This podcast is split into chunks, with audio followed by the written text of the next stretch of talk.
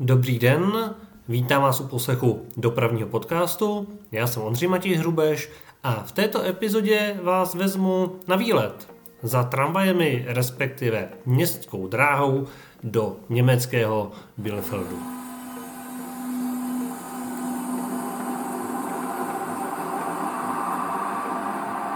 Bielefeld byl jedním z posledních měst, které mě chyběly v Německu navštívit, když to beru optikou měst, ve kterých jezdí tramvajová doprava nebo metro, případně Stadtbahn, tedy městská dráha.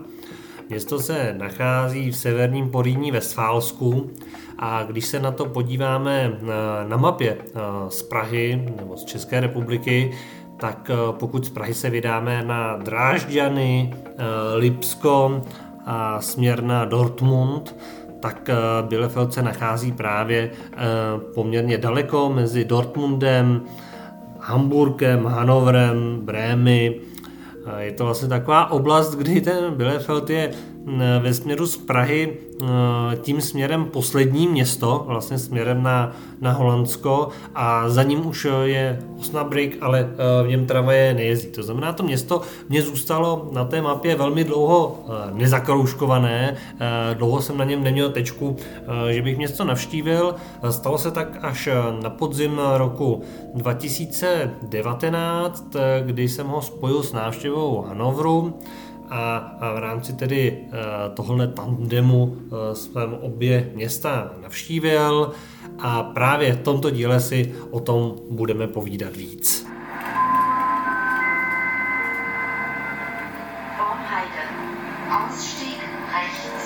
Ve městě žije zhruba 330 tisíc obyvatel, eh,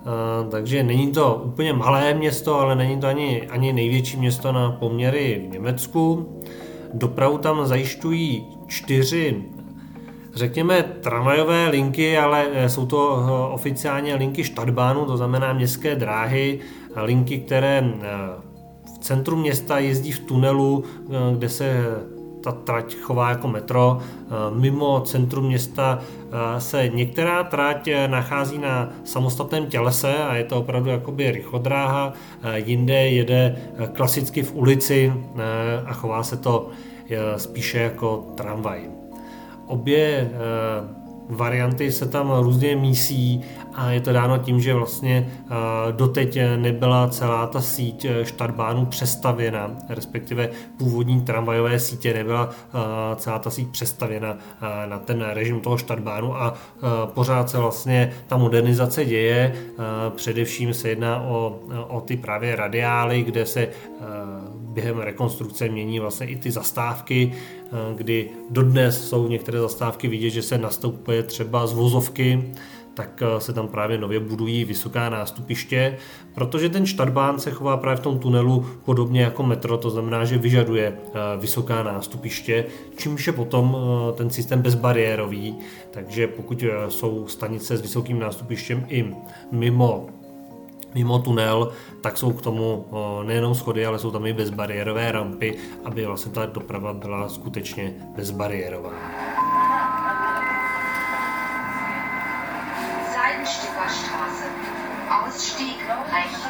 Systém Stadtbahnu, tedy městské dráhy, byl otevřen v roce 1991, s tím, že tedy už od roku 1900 jezdili ve městě tramvaje. A ten současný systém měří eh, zhruba 38 eh, km, eh, je provozován na rozchodu 1000 mm, obsahuje 65 stanic, z toho 7 jich je tunelových právě v podzemí a to jsou stanice, které se nachází v centru města.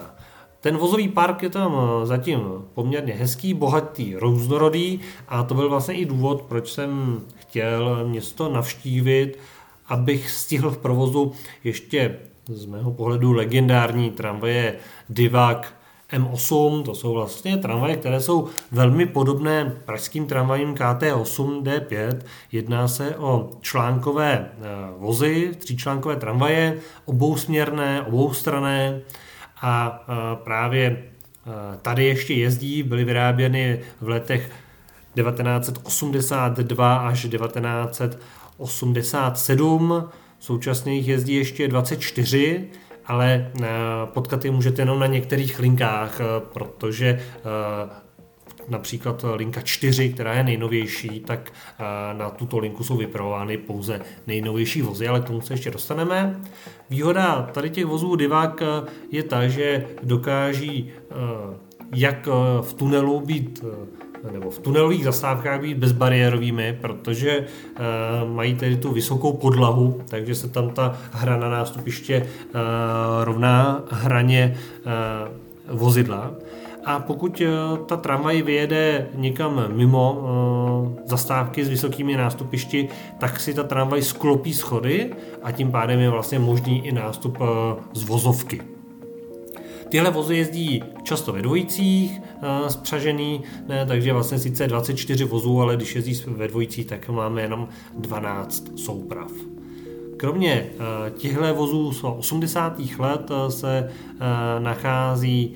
v Bielefeldu ještě novější vozy M8D, které byly vyráběny v 90. letech fungují vlastně na podobném principu, mají trošku akorát eh, jiný vizuál, byly vyrobeny eh, společností Divac a AD Trans. A tyhle vozy vlastně eh, dalo by se říct, převládají v tom provozu, je jich zhruba 36 a z jejich zvláštností nebo specifikem je, že k sobě umí mít ještě postranní vozíky, respektive vložené vozy, to znamená si představte, že eh, jedou spojené ty eh, tříčlánkové tramvaje M8D a mezi těmi eh, dvěma článkovými tramvajemi je ještě vložený jeden vlečný vůz MB4 a ta souprava je daleko delší a vlastně kapacitnější. Tyhle soupravy se právě používají na nejvytíženějších spojích, aby zvládly tu kapacitu,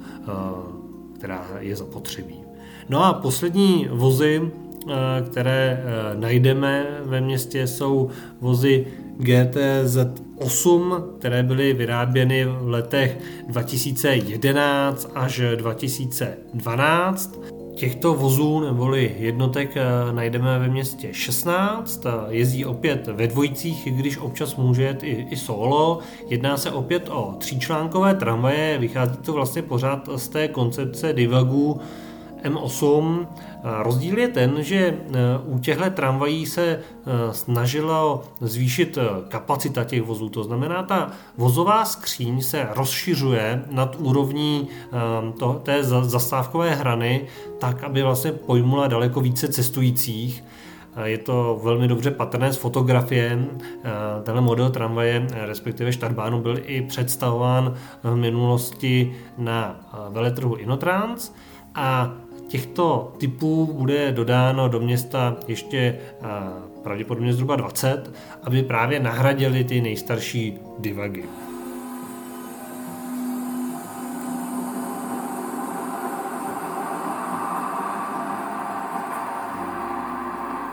Zmiňoval jsem kapacity spojů, že na některé linky se právě vypravují ty prodloužené vlaky, Ono je to dáno také tím, že eh, samotný tunel, který je vlastně pod městem pouze jeden a v něm se sjedou všechny čtyři linky, má určitou propustnost a eh, jak se tak stává u těch systémů toho štarbánu, tak se tam kdy eh, tvoří trošku dopravní zácpy a kolize, protože se tam sjedou vlastně ty tramvaje z jednotlivých radiál a teď se potřebují hměstnat do toho tunelového úseku, který je napojená zabezpečovací zařízení, to znamená pouští tam jenom určitý počet eh, spojů. No a dochází tam k tomu, že se tam vlastně ty tramvaje někdy trošku hromadí před tím tunelovým úsekem, potom projíždějí vlastně eh,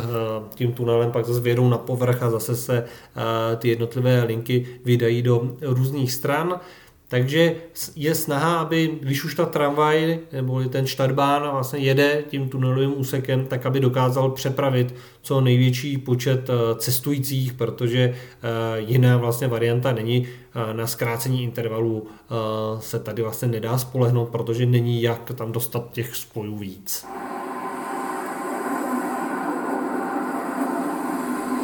Když se vrátíme k zastávkám, respektive stanicím, tak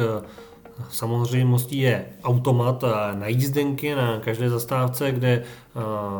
například celodenní jízdenka tehdy stála 6,80, platila 24 hodin. V případě, že se do města vydáte a budete ve skupině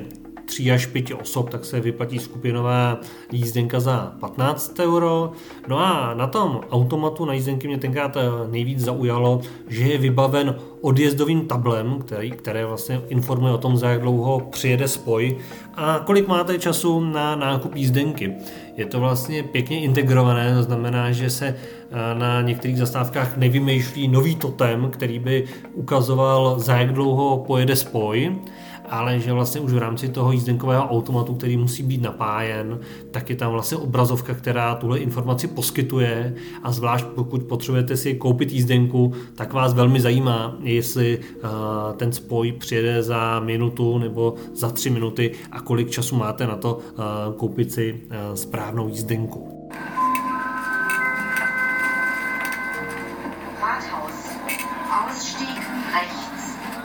Během naší návštěvy města nebylo úplně nejkrásnější počasí, docela i dost pršelo, což vždycky hraje vliv na to, jaký má člověk dojem z toho města, takže